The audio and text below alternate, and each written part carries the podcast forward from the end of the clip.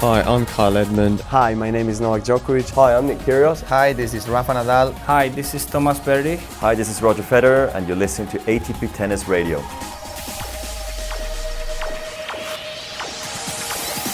Hello and welcome to Melbourne Park, Sunday the 21st of January, and we're now just a handful of matches away from completing week one of the first Grand Slam of the year. My name is Gigi Salmon, and I'm speaking to you from the Tennis HQ, otherwise known as the Media Centre. To be more precise, it's the balcony on the third floor. Noises to listen out for, get annoyed by, the coffee machine, and as it is the end of week one, a lot of people are drinking coffee. You will hear trains. You'll actually hear quite a lot of trains. A bit of a wind is brewing behind us, and we've got people milling around. So all sorts, but it gives you a feel for where we're at, and that is Melbourne Park. We can also look out to Garden Square, the centrepiece here, and the Rod Laver and Margaret Court arenas. And on its way, we're looking back on a week that had a bit of everything, including almost unplayable temperatures, and ahead to the final few days. So stay with us. It's good to have your company. This is the ATP Tennis Radio Podcast.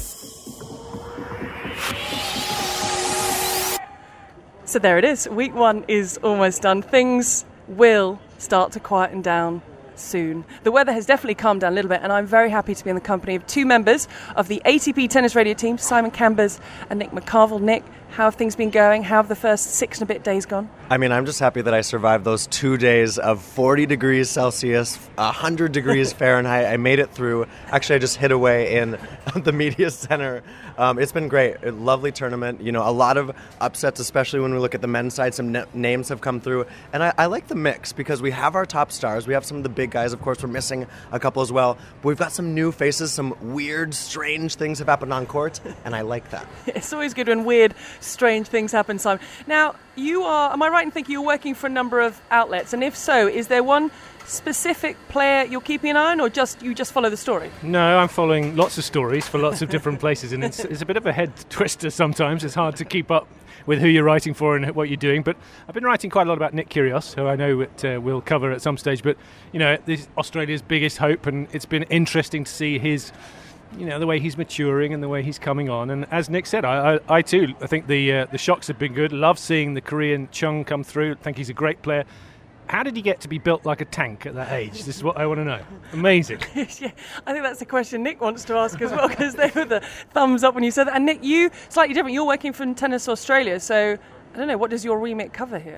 No, I, I actually we were sitting down for this, and I thought, gosh, I actually know exactly what's going on in this tournament because a lot of times I feel like as media we just get lost in the stories we're following, and which is great in a lot of ways. But I've been doing news reading and then the evening show for Tennis Australia that's live streamed on AustralianOpen.com, and so I actually feel like I'm on top of the tennis, which is a a great feeling, a surprising feeling, but a good feeling. So, can you tell us why Chung is built like a tank? Well, I was just thinking that too when he beat. I mean, what a great win for him over Sasha Zverev. We'll talk more about that. 6-0 in the fifth set. I think Sasha went away a little bit, but Young Chung is obviously growing into himself, and I think he's been hitting the gym. But gosh, he looked he looked pretty good. And some good ATP Tennis Radio news. You're going to be on the ground reporting for us later this year. Yeah, in Madrid, and I've never been to Madrid. I've never been to that tournament. I hear wonderful things about it, and I'm I'm pretty excited. What's the main court called? Caja Magica? I'm excited for that. you, have got a bit of time to work on it. I've it. got to do my research, obviously. Now, who would like to start on Roger Federer, defending champion, three rounds, nine sets, one? Let's start with marks out of ten so far. Simon Cambers for Roger Federer. Pretty high, eight, eight and a half. I'd go for. I don't think he played that well last night against Richard Gasquet, but he's been good and and he looks sharp. He looks like he's trained hard in the off season. He's confident, obviously, after last year. Who wouldn't be?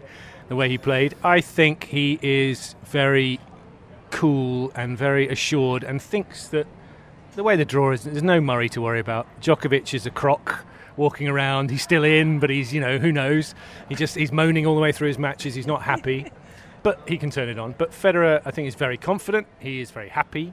Um, yeah, all good so far, and pretty good draw. You got to say. Yeah, no, I totally agree. Um, I, I think that Roger, it's it's weird to see him come in. Last year, we didn't know what to expect. He didn't know what to expect. And Jim Courier asked him last night on court, how is it having won your first three matches? Last year, there was a stage where he broke through against Thomas Berdych, and we thought, oh, wow, he could actually make a run here. And then we look at the 2017 that he had. I think Roger is almost sort of enjoying the process as much as we are because he doesn't really know still what he's going to produce here. Um, and he does, I mean, maybe Berdych in the quarterfinals. You look at perhaps Djokovic in the semifinals or Dominic Thiem. It's it's just like he doesn't necessarily have those hurdles to jump over like the massive draw that he had a year ago here. Interesting listening to Federer talking about Marton Fucsovics, who has also done really well here and is in his path, because Federer said that Fucsovics came to, tra- uh, to practice with him in Switzerland last year. And that got me thinking that Federer is really canny when it comes to this. He gets these young players who may or may not be about to break through. He thought he might face Fucsovics. Brings them in over, the round of 16. so he knows what to expect, but also so that they know that Federer knows who they are, and therefore the expectations are high. And also, you know, that awe factor that, that Federer has against these players just will linger a little bit longer until they get further into the tour. So I think he's clever, and it'll help him. And I just think that, uh, yeah, the draw is very good and he is uh, looking good. Something that might go down as the weirdest moment was Will Ferrell. Now, he's a big tennis fan. He came here specifically to watch the tennis. He came for sort of three or four days in the seat. And I remember I, we'd done the Federer match. So I, I was looking down and suddenly looked up, and there was, was it Will Ferrell in the form of Ron Burgundy from Anchorman? I've, I've never seen John McEnroe so quiet in my life. He was meant to be doing the encore. And then suddenly he's asking Will Ferrell's asking Roger Federer about like wombat meat and vampires and things. yeah, and why? Did, how does he react when people say "Come on, Roger"? Which was one of my favorite questions. But you know, my favorite thing. I think most people listening right now will have seen that interview. Roger was visibly a little bit uncomfortable. He putting his hand in his pocket, straightening his collar. It was really fun to watch Roger on his own stage be a little bit like, uh, you you take center stage. I'm gonna just stand over here. Didn't quite know what to do, but it was a great moment overall on, the, on court. So Simon, you gave Federer an eight and a half out of ten. So Rafa Nadal gets for his matches nine. I think he's just been a bit cleaner. He, he's looked. No one's. Re- the funny thing about all this, no one's really talking about Nadal. Not that much because of Federer, his return. So? Well, I think because of Federer's return as champion and the expectations being even higher, as Nick was saying. I think, f- f- unbelievably, Nadal is sort of creeping under the radar. That bigger matches, Federer's been playing at night in the in the sort of prime time slot, and and Nadal has just been doing his business. And just, I think maybe I'll give him a slight edge in terms of the way he's been playing. Yeah, no, I'd, ha- I'd have to agree. I mean, I think he's looked very, very good, very assured. And this was a Rafa that was coming in the tournament. We didn't know what to expect. He's coming in having pulled out of the World Tour finals in London.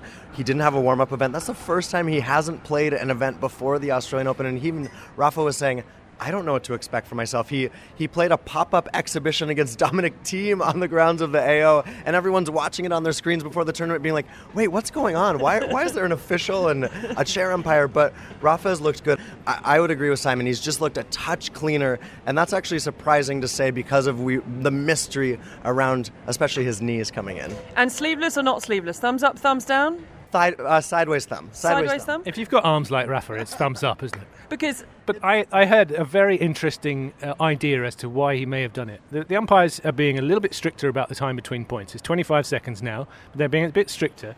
Take out the sleeves, takes out two of his idiosyncrasies before it starts. Fascinating insight. It's not mine, unfortunately. I have to give it to Bojana Bobusic on AO Radio, but very interesting idea. Didn't that never crossed my mind? I just I, I appreciate a, a, good gun show, but it's a lot of ar- it's a lot of Rafa armpit. It really is. It really is. Andy you didn't Murray, expect me to say that, no, did you, I didn't expect that. and I hope it stays in the final version of the ATP Tennis Radio podcast. Nick McCarvel and Simon Cambers with me. Andy Murray is bored. Quote his mother, Judy Murray. He had the keyhole surgery on the hip. He actually flew back a couple of days ago to the UK, and Judy said, Look, he's bored. That's why he's on Twitter. He did a hashtag Ask Andy because he couldn't sleep. One of the questions was someone said, Say something about Nadal, and he said, sleeveless is better or something like that. But it's really nice, Simon, that we're getting this little insight into how he is. He talked about his rehab, he was talking fantasy food, he talked everything. Yeah, he is clearly bored. He's, uh, he's, uh, he's got a bit of jet lag as well, so he must have not slept that well on the flight for once. And uh, it's great because Andy Murray is not the uh, world's most prolific user of Twitter, and it, you don't hear from him that much. But then he got the fans engaged, some great questions. You know, it was finished the sent- sentence Vegemite is, and he said rancid. That's great. I Have to agree with that, Have even though agree. I like Marmite. Um, but uh, yeah, he's. I think he's the the interesting thing is that he he's he's talking about how positive he is, and he seems quite optimistic. And everyone who's been around him since the operation is saying that he seems in a good mood. He said and the that is a- rehab is going better than expected. yeah, so he, he must be just delighted not to be in pain. I should think that's the start. And then from now on, it's just about working hard to get back. But it's great to hear him, and he's, he has got a good sense of humour, and it's good that he shows that. He also said that he would definitely go into coaching at the end of his career, which, I mean, lucky person who he decides to coach. And we spoke to Leon Smith, Great Britain's Davis Cup captain, who said that he would be, and Mark Woodforde, a fantastic coach. Yeah, no, I, I think a lot of people screen grab that yes from Andy Murray. Would you coach in the future? The biggest thing to me out of his, and, and I love seeing Andy back on social because there was a while there where he wasn't doing anything on his social media platforms. But he basically said, listen, the drive right now in his heart and in his belly is more than it has ever been in his life.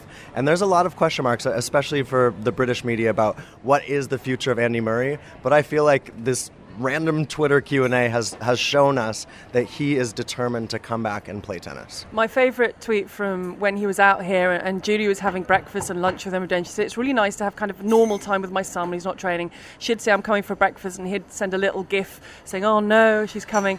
And they went out for lunch, and there was a beautiful picture of the lunch they had. It looked very nice, and she said, Me, what a lovely lunch. Andy, lunch with you in the heat is like a five setter. You've just got to find a way to get through it.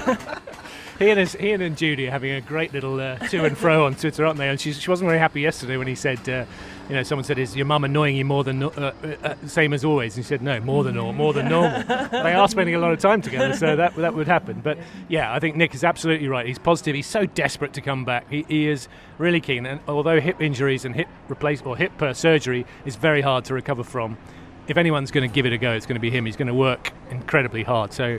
Fingers crossed. So let's stick with the players who are coming back or have tried to come back. Stan Wawrinka is probably in the middle of those two. He said he only decided to play after his final practice session here. Came through his first round match, but the second round match against Tennys Sandgren, at times it was difficult to watch. It was painful. I mean, we know how much of a, an ox Stan Wawrinka is, and he's clearly got quite a high pain threshold because he was in a lot of pain during that match.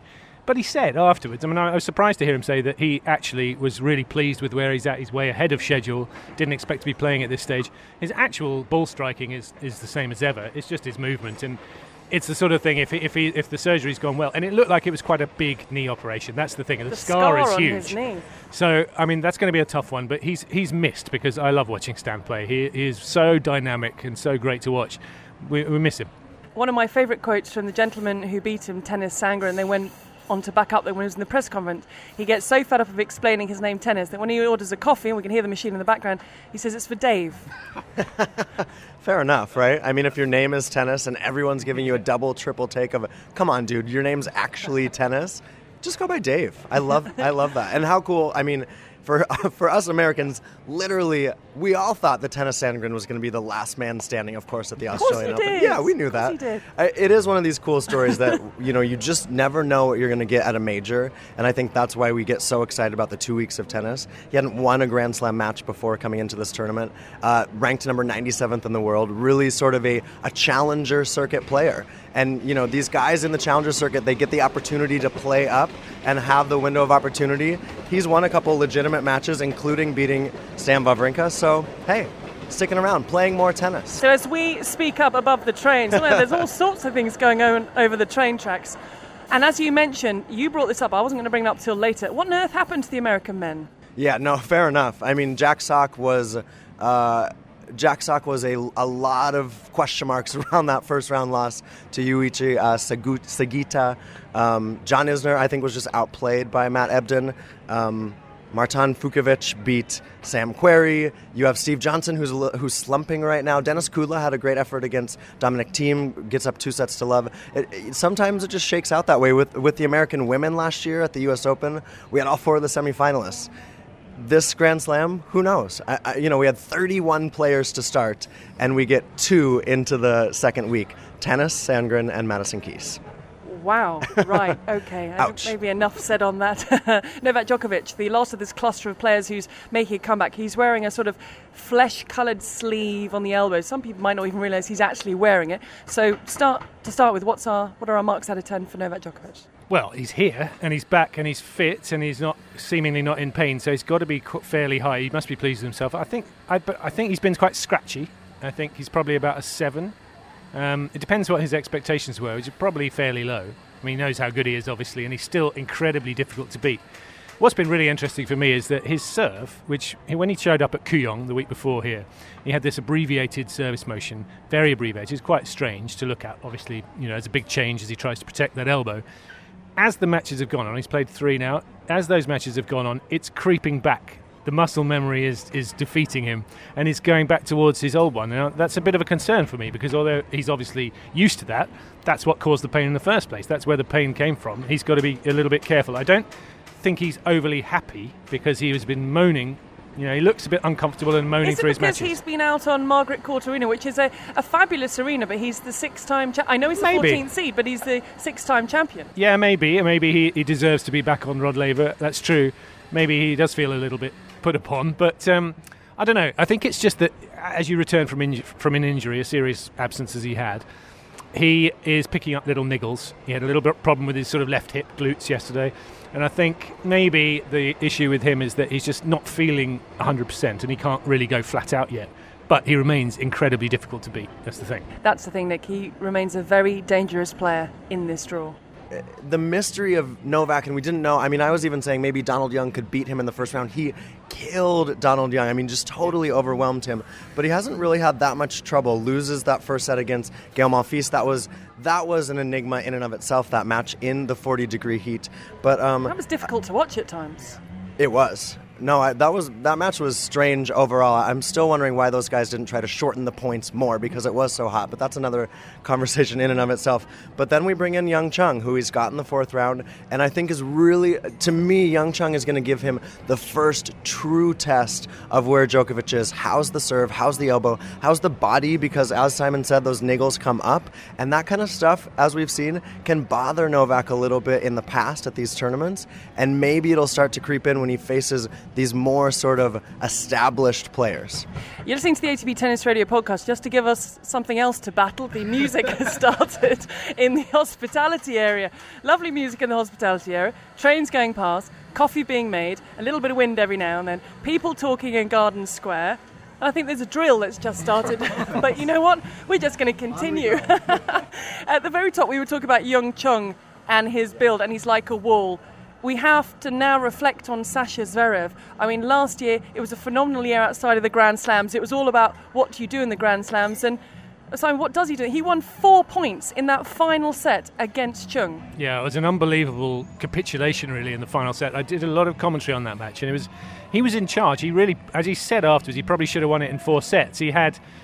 He was sort of up in the tiebreak in the second set. Maybe could have closed it out then, but Chung came up with five great points to win it. And I think, I think Zverev is just feeling the pressure because when he gets to a slam, and it's going to happen all the time until he breaks this rut, everyone is asking him why can't he do it in slams. He'll probably go and win, you know, the next couple of tournaments he plays. He's, he's perfectly happy, confident in the best of three format in the normal weeks. But for some reason, he's putting a lot of pressure on himself because he is the kind of guy that believes he's going to be number one in the world. You know, a lot of people have been talking about that for a long time. He believes it too, and it's not just hype. He is a great player, but there's a lot of pressure, and he's putting too much pressure on himself. And it was really interesting hearing Roger Federer last night. Maybe Nick will talk about this in a minute, but uh, Federer reached out to to uh, just after, put his hand on his shoulder, and just said, "Look, don't worry about it. I was 22 before I got to it. Well, no, in fact, it was 2003 before Federer got to his first quarterfinal, and suddenly broke it. And look what's happened to him since. Now."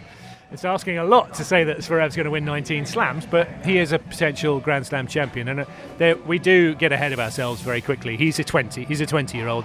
He's been very successful young, but as yet, for some reason, he let things get to him yesterday. Well, it's interesting. I was watching that match with Jill Craybas and Mark Woodforde, and the two observations. The one from Jill was he got tight. He actually got tight. The forehand started drifting, then the backhand let him down. Mark Woodforde said he's not going to do it if he keeps retreating. He's instead of coming forward and being aggressive, and you saw the way Chung was playing, Zverev was going further and further back, and the errors kept coming. And then mentally, he gets. I mean, the racket smash was impressive, but it just showed kind of where he was at in that fifth set. Well, and that's why I think it's so important now that he has Juan Carlos Ferrero in his corner because he's a guy that's going to be able to give that Federer like advice to say, listen, we've got time. Because as Simon was making his point, in my head I was saying, well, when is it going to happen? Because we have been talking about Zverev now for a couple years and this next gen, and he's world number four and big expectations, especially at the US Open. He comes in winning Montreal. He felt unbeatable last summer and then loses in the second round to Borna Coric.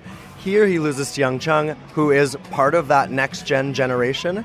And to me, it feels like, okay, we, when is this moment going to happen for him? But that's why I go back to the importance of Ferrero in his camp, have the patience, and also the importance of Mischa and the family. And I think he's got good voices around him, but now he's got to settle in and have those experiences of breaking the racket, winning four points in a fifth set, and actually being able to do it himself, hopefully sooner than later. I think in, in, a, in a perverse way, this actually might help him because it, will settle him down a bit and remind him that he is not yet this world beater that people talk to talk him up to be. Yes, he won five titles last year, but you go back to last year, he lost to Nadal in the Australian Open, played a great match. Lost to Nadal playing very well. He lost to Fernando Verdasco, who can be on fire as he was at the French Open. US Open one was the one that really hurt because he came in, as Nick said, feeling really good and played badly. And yesterday will also hurt. But it, it enables him to go back to the drawing board, talk to the right people, get himself set. And I think it's interesting you said, Gigi, about coming forward and shortening the points. He's not a very good volleyer yet. To me, we talk about all of these these areas of improvement, it's because we can see the potential. It's because we see the athlete and the mind and the body and all of the tools there because we wouldn't be able to say he can do XYZ if we didn't think that he had the ability to do that. So to me, that's why he does have sort of that bright future of, okay, it's just a matter of time or a matter of situation or development or coaching or whatever it is for him to make it happen. Juan Martin Del Potro is no more. He lost Thomas Berdych. Another early casualty was David Goffin, who went out to Julien Benneteau. I'm still dealing with that because I'm a big fan of David Goffin. But it feels like the players who shone at the end of last year. Sock's had a shocking start to the year. Goffin went out early, and, Dimitrov hasn't quite hit his stride. Yeah, the momentum from 2017 hasn't necessarily carried over. I was really surprised by Goffin. He looked so good to me coming in. I felt like the confidence was there from last year, and I felt like after that injury at the French Open, he came back and, and almost needed that time away just for himself and his tennis development. And, uh, Did you know, the heat get to him? Uh, yeah, the body. There was definitely a little bit of trouble with the body, and Benneteau, I think, just played some lights out tennis. And it's his last year on tour. Julien I thought Benneteau had quit. I thought he'd already retired. No, this is his. He, this is the I seriously did. I, when, when I saw him beating David Goffin, I was like, "What are you doing here?" a very impressive performance. Goffin definitely didn't play his best, but I think what, what is noticeable, and Nick, you talk about the players who did well the end of last year, Jack Sock, etc. Over the last few years, and when I when I think about this in my head, it makes me question my Rafael Nadal pick to win the title. but it has been very, very difficult for players, even the very top players, to back up an amazing year with another one, because the effort they put in. Look at what happened to Andy Murray. You know, he killed himself almost, got so injured that he he's had to have that operation. He couldn't do it. Novak Djokovic did it once, but then you know sort of fell off Roger Federer had a great year, couldn't do it. Nadal the same. So it's very hard because the effort, that toil of the, the whole year, the effort of travelling, the effort that you have to put in winning when you're winning so many matches, it's exhausting. Now I mentioned that we're speaking to you on Sunday. We are speaking to you before Grigor Dimitrov against Nick Kyrgios because that is headlining the night session. But I do want to speak about both players. Nick, have have you seen a different Nick Kyrgios this past six or seven days? Yeah, no, it's felt like that even since Brisbane. I mean, he opens the year winning in Brisbane, and I think a lot of people were a little bit confused because it was a subdued week from Nick. He said he wasn't feeling 100%, but it's almost a Nick 2.0 or 3.0 or whatever version we're on on Kyrgios. He feels as though he's trying to mature into this person and player that I think we all think he can be or he thinks he can be. But it's so fascinating being here in Australia because he gets, you guys, he gets so much attention. Everything, Channel 7, every morning, it's all about Nick Kyrgios. It's all about the AO and what he's going to do, and he's the man. I thought, to me, that win over Tsonga was, first off, an amazing tennis match and then the way that he handled those situations, he was down 5 2 in that fourth set tiebreak, comes back, wins the last five points of the match. That was a moment for him in his career. And But to me, I think that's going to help catapult him forward overall, and that's a very good moment for to, for him to have here in Australia. I've, I've been impressed. I, I was lucky enough to interview Kyrgios on the eve of the tournament, and was uh, came out of there thinking, my God, you know what's happened to him in the last couple of months. And it, yeah, you can talk a good game and then it suddenly it unravels on court. But he's been he's matched it. He said he wants to be a role model for kids. He loves working with children. He and he's enjoying being almost a mentor to the young Australians coming through, Alex de and Popyrin, who won the French Open Juniors. And and having his uh, girlfriend Ajla Tomljanovic back on tour has been a very good influence to him. She's the strong one in those two. She is keeping him level-headed. Nick's absolutely right. Everyone's got an opinion about Nick Kyrgios, but the great thing so far is that under pressure, he has been producing his best. He is, you know, he sits down at change of ends, he mutters, he swears, he's chatting to himself, keeping himself going. It is Nick Kyrgios. I don't think you're ever going to change that, but. In the important points, he was focused, and when he plays good players, he's, he's focused when he plays those that kind of match, he tends to play his best. And also, one more thing I want to add is that we all, we think we've seen everything, even with Nick Kyrgios, etc., on a tennis court. A helicopter and a crazy fan videotaping himself screaming courtside in his second round match against Viktor Troicki on Hisense. He handled that situation very well, which actually I was really impressed by because I think in the past he could have let those two situations really bother him. And he, and he also said that uh, before the tournament, he said that he's much better at staying off social media now. Like he said, even last year I would have gone out every night during the tournament, had a laugh. He said now I'm just I have room service or I go out with my girlfriend, with my family, and I'm trying to stay away. Yeah, I'll answer one or two things, but nothing big deal, no big deal. He's just being much more sensible. He's doing the right things. He also handled the appearance of Hollywood actor, Hollywood legend Will Smith. So we've had Will Ferrell for Roger Federer. Will Smith, who is, I believe, filming in Australia, so he came along. And there was the question from Jim Courier after the match. You said someone asked you who would play you in a film, and it was obviously Will Smith. And but then I didn't realise at one point that Nick was actually speaking to Will Smith during the match. Can you imagine Roger Federer doing that or Rafael Nadal? Absolutely not. It's amazing. Yeah. So I was having a chat with him as a change of ends. Hi, Will. You know, how's it going? Yeah, it's bizarre, but I mean, it, these things. Nick, Nick Kyrgios is such a sort of everything. There's so much going on around him and around his head that I think he needs. He's the kind of person who needs to talk to the umpire all the time. He needs to talk yes. to himself. He needs totally. to keep moving. If he sat down quiet, I, mean, I could. When the music came on for Will Smith and you know one of his films, you could see Kyrgios looking up, going, "Hmm, God, that's Will Smith. Well, I need to be. Uh, I need to be cool here." Uh, and for some, for once, he looked a bit nervy, and it was it was it was nice to see it. It, it was really nice to see Will Smith a getting into the match, and then Nick Kyrgios afterwards seemed almost shy when sort of asked about Will Smith being there. Yeah, no, uh, and I like that he took the moment and said, "Wait, wait, wait Jim Courier, give me give me the microphone. I want to talk to Will," telling him that he watches Focus, one of his movies, all the time, and. Two, that Will Smith, they met in the corridor after, a little selfie, little hangout, and Will Smith said, Dude, I never watched tennis, but I loved watching you tonight, which wow. I thought was pretty cool because Will Smith isn't someone we see at the U.S. Open a lot. I haven't seen him at a tennis tournament ever, and so for him to sit courtside literally and have a front row to Kyrgios, I think we have a converted fan in Will Smith. Absolutely, maybe he will appear again. Grigor Dimitrov, we've spoken about a bit throughout the show in terms of form and coming through and getting. To, look, if he can just scrap his way to week two, it's a whole different ballgame when we get there. Yeah, things have changed for Grigor. I think you know it was it's here last year that it started. Really, he'd, he'd been working hard for a few months, but he played. He got to the semi-finals, played probably the best match he'd ever played in a slam. Still didn't beat Rafael Nadal, but he watched it back a couple of days later and he said to himself, "Oh, actually, I didn't do anything wrong." For once, I didn't make the mistakes. I played well. And look what it did for them the rest of the year. He won his first Masters 1000. He went on to win the ATP finals. The confidence that he now has means that these matches that he's struggling in early on, the match, the second round match when he served 15 double faults the other day. I mean, it, the glare that day in the sun, in the sky, it was so difficult to serve. I actually played, tried to play tennis in the morning, and I could barely see the ball at all. It was ridiculous, and it was also 40 degrees, but it was pathetic. But he he was struggling, so he's clearly not in the rhythm. But he won that match, and that's a match he wouldn't have won maybe a year and a half ago, and things have changed for him. His confidence is up. Fascinating. You're listening to the ATP Tennis Radio podcast. Now to a young man he's going to take a lot away from his time in Australia. Britt Kyle Edmund, whose run began with a defeat of 11th seed Kevin Anderson. And it seems that Edmund's thriving under, well, it's a relatively new coaching relationship with the Swede, Freddie Rosengren. You can't go for, for the result when you start. It's more like the chemistry between the player and the coach is very, very important. And uh, I mean, I am like I am. I I I, uh, I try to do my best every day, and he can like it or not like it. Like you know, this uh, I've been uh, around for so many years, and it's it's it's tough to change your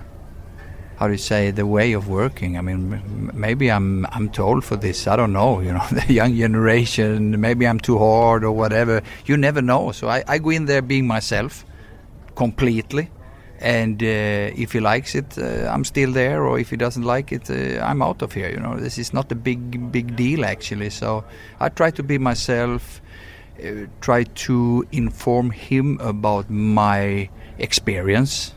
I, I, I of course always compare to the c- players I have been coaching, reaching top 10 and, and uh, how much they have been working, what they did uh, off court and, and uh, traveling days, uh, after matches, if they practice more after matches. The, all these things I have to try to, to, to give to Kyle, and he can do whatever he wants with the information actually. If he, if he likes it or not, I mean, this is up to him.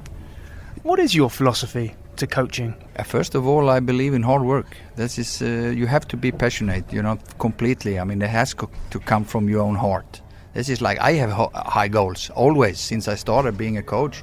I, I was setting goals like uh, I have to, you know, uh, my first player was Jonas Björkman. We met when he was 18. He was absolutely nothing back home, and we worked so hard, and that was my way out to the tour. So I had unbelievable high ambitions with my work, you know, setting goals, this and and uh, you can't expect a player having passion if you don't having passion by yourself, you know. So so that.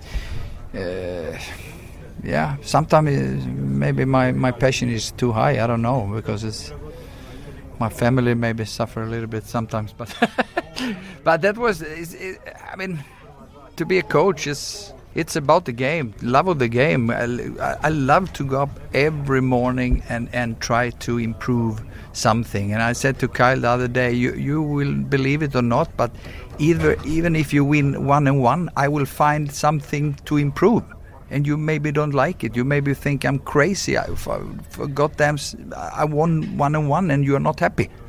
But, but he has to understand. Of course, I'm happy, but I want more. I want to achieve something. You know, we we're working together to to achieve something, and uh, I think we we're gonna be a, a good team. We have more people around us. Uh, Mark Hilton from from England, from the LTA, will work with, with Kyle as well, and Ian Prangley, the physio, work together. So we are we are a good team, and I'm very happy to be a part of a team. This is actually the first time. It sounds to me like Kyle Edmund has a lot of very hard work ahead of him with you. it, it's up to him actually. It's up to him if we're gonna work hard or not. I mean, it, it makes no sense to. I mean, of course you push and you you you say you you need to do more here or this and this. Of course you do that, but it has to come from him. His desires, how much he wants to put in in the details of working with his serve, with his return. How many hours do I want to spend on court? To, to become a better player, so so of course we're gonna work hard. I mean, he is a hard worker he's already a hard worker, so so uh, I'm not afraid of, of that. Uh, and and not all the players need to. It's not about working harder always. It can be other things. It can be watching more tennis, learn from your your opponents. It can be uh, watch yourself playing. On now you can play. You can see yourself the replace I mean, spending hours. Be be very engaged to what you are doing. I mean, it can be that instead of "Ah, we, we have to work more hours on practice court." Maybe we have to work more hours watching him play together. Uh, you know what I mean? Having more fun. Go do do stuff off court. Can be can be these these things. So I think he's spending enough hours working working uh, hard when he's practicing uh, on and off court. Uh, for me, he's a hard worker. Then I have to find out if he needs to work even harder or we have to change other stuff. Now, if you want to hear the whole of that interview, make sure you're listening, well, 24 7 to the ATP Tennis Radio channel. Just don't listen to anything else. Available on TuneIn, which contains live commentary from the Australian Open, courtesy of AO Radio, as well as the best interviews and features from around the tour. Simon Cambers, Kyle Edmund, a man you, a young man you have followed, you know well. Freddie Rosengren, it seems, I know Mark Hilton's also in there, but his wife's about to give birth. But Freddie Rosengren, I think he's a fascinating character. He is fascinating. I, it's really, it's a really, for me, it's a really good move that Kyle Edmund made to, to bring him in because it's not, it's quite left field. I don't think many people had heard of Freddie, even though he'd worked with some big players in the past, with Robin Soderling, etc. But um, what's happened with Kyle is that Kyle now starts to believe in his own ability. He's always had a huge forehand, a big serve but he's doing the right things at the right time. The win against Kevin Anderson was a real, real step forward, a breakthrough moment for him. And he coped well with the heat the other day. It's, it's really interesting to see where he goes from here because he's almost top 40 as a result of what he's done so far. People are now starting to talk about top 20. What's really good for me is that in the absence of Andy Murray, and suddenly the travelling British press are looking at Kyle Edmund as potentially do please do something so we can stay for a couple of days in Australia in the winter and it's really sunny and he's doing it and he's he's standing up to the to the pressure which is really really impressive you're listening to the ATP Tennis Radio podcast coming to you from the third floor of Tennis HQ in Melbourne Park and it, and it wouldn't be right that we wrapped up a podcast in Australia and not hear from a true Aussie legend. So we take you back to Adelaide 1998 and a breakthrough moment for Lleyton Hewitt. You sometimes look back and think, well, what would have happened if I lost, you know, in the second round? It would have been a great effort to win a match, but you know, whether I would have had that kick start to my career or not, you really don't know. Yeah, I had to play Stoltz in the final. Uh, once again, I, I, knew him through being an Orange boy a couple of times at Davis Cup ties. Um, he was such a nice guy, a level-headed guy. Walking out there, I really just didn't want to embarrass myself more than anything. I uh, wanted to put up a competitive match. For me, it was more about, again, not going out there and getting killed. A lot of my friends and family were there all week, really, sort of just riding this wave more than anything. You know, from qualifying the year before at the Australian Open as a 15 year old, I guess Australia probably had heard of me, but internationally wise, after beating the likes of Agassi, I guess that's when you get thrown into a lot bigger spotlight. Oh, great point. Sensational tennis here. And I think it takes a good eight months to a year to establish yourself. Players start working out your game style and, and ways of beating you, and sometimes you do go slightly backwards to make bigger inroads forwards. Well,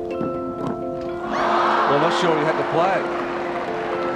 I was very lucky to end up winning 7 6 in the third set, another nail biting tiebreak to finish the tournament.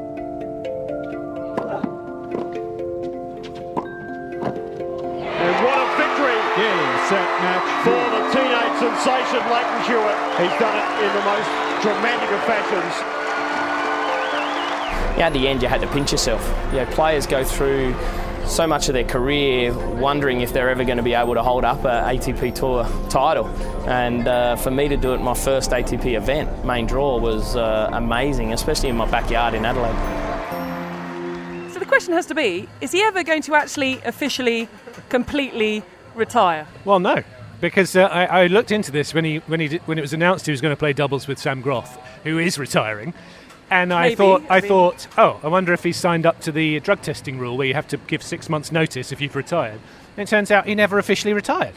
So you don't have to do that because he's already on that list. He could be tested at any time. So Lleyton Hewitt is never going to retire because somebody, where every now and again, will need a doubles player to play. Well, I'm just thinking, it was a little bit like Venus and Harrison last year. They were just going to play the French together, then, then Ryan Harrison was going to focus on singles. They win the French, suddenly they're going to London and they keep playing. So let's just say Sam Groth and Lleyton Hewitt win the Australian Open doubles title. Do they think, and Sam Groth, as you said, is retiring, we could make it to London? You bet they think that. Of course they do. I mean, I, I, the other night when they were winning that match against uh, Rojer and Tecau, amazing win. That the there were two other big matches on at the time what, on Rod Laver, and the noise coming from. I was on Margaret Court watching Djokovic, and the biggest noise was coming from Hewitt. And look how well he played. He's been he's Davis Cup captain. He's been around those guys. He's been practicing hard. He doesn't have to play singles anymore, so his body's not shot. He looks like he's loving it. And he does so much for Australian tennis. I mean, the guy is a legend in these parts. I just wish he had more intensity out there. That's what he's really He's lacking is the intensity. I mean, my God, what he brings. We talk about Andy Murray and his passion to be back on the tennis court. Lleyton Hewitt has that, but wears it all on all over his body, not just his sleeve. And it is cool. Hey, listen, perhaps they could keep playing, but I, I like that Lleyton Hewitt sort of has oscillated in that area of coach and trainer and Davis Cup captain and maybe sort of player because there is this sort of black and white of retired and active player, but he is just pushing all that aside and being like, whatever, I'm going to do my own thing. Love that. Gentlemen, it's been an absolute pleasure. I think well we've got to give the listeners a break from listening to us. Now we're gonna we're gonna keep debating, we're gonna keep deciding. We'll probably sit here on this balcony and listen to the music and the coffee and the trains for for a while longer. But be sure to listen to the ATP Tennis Radio channel where courtesy of AO Radio you can hear live ball by ball commentary and you'll hear Nick and you'll hear Simon coming to you from the Australian Open on the ATP website and platforms. And ATP Tennis Radio will also be bringing you daily news updates from the event. Uh, they'll be available on your smart speaker. So if you have an Amazon Echo or Google Home speaker, you'll be able to find us there. Absolute pleasure. I hope you've enjoyed it as much as we have, and we'll speak to you again soon.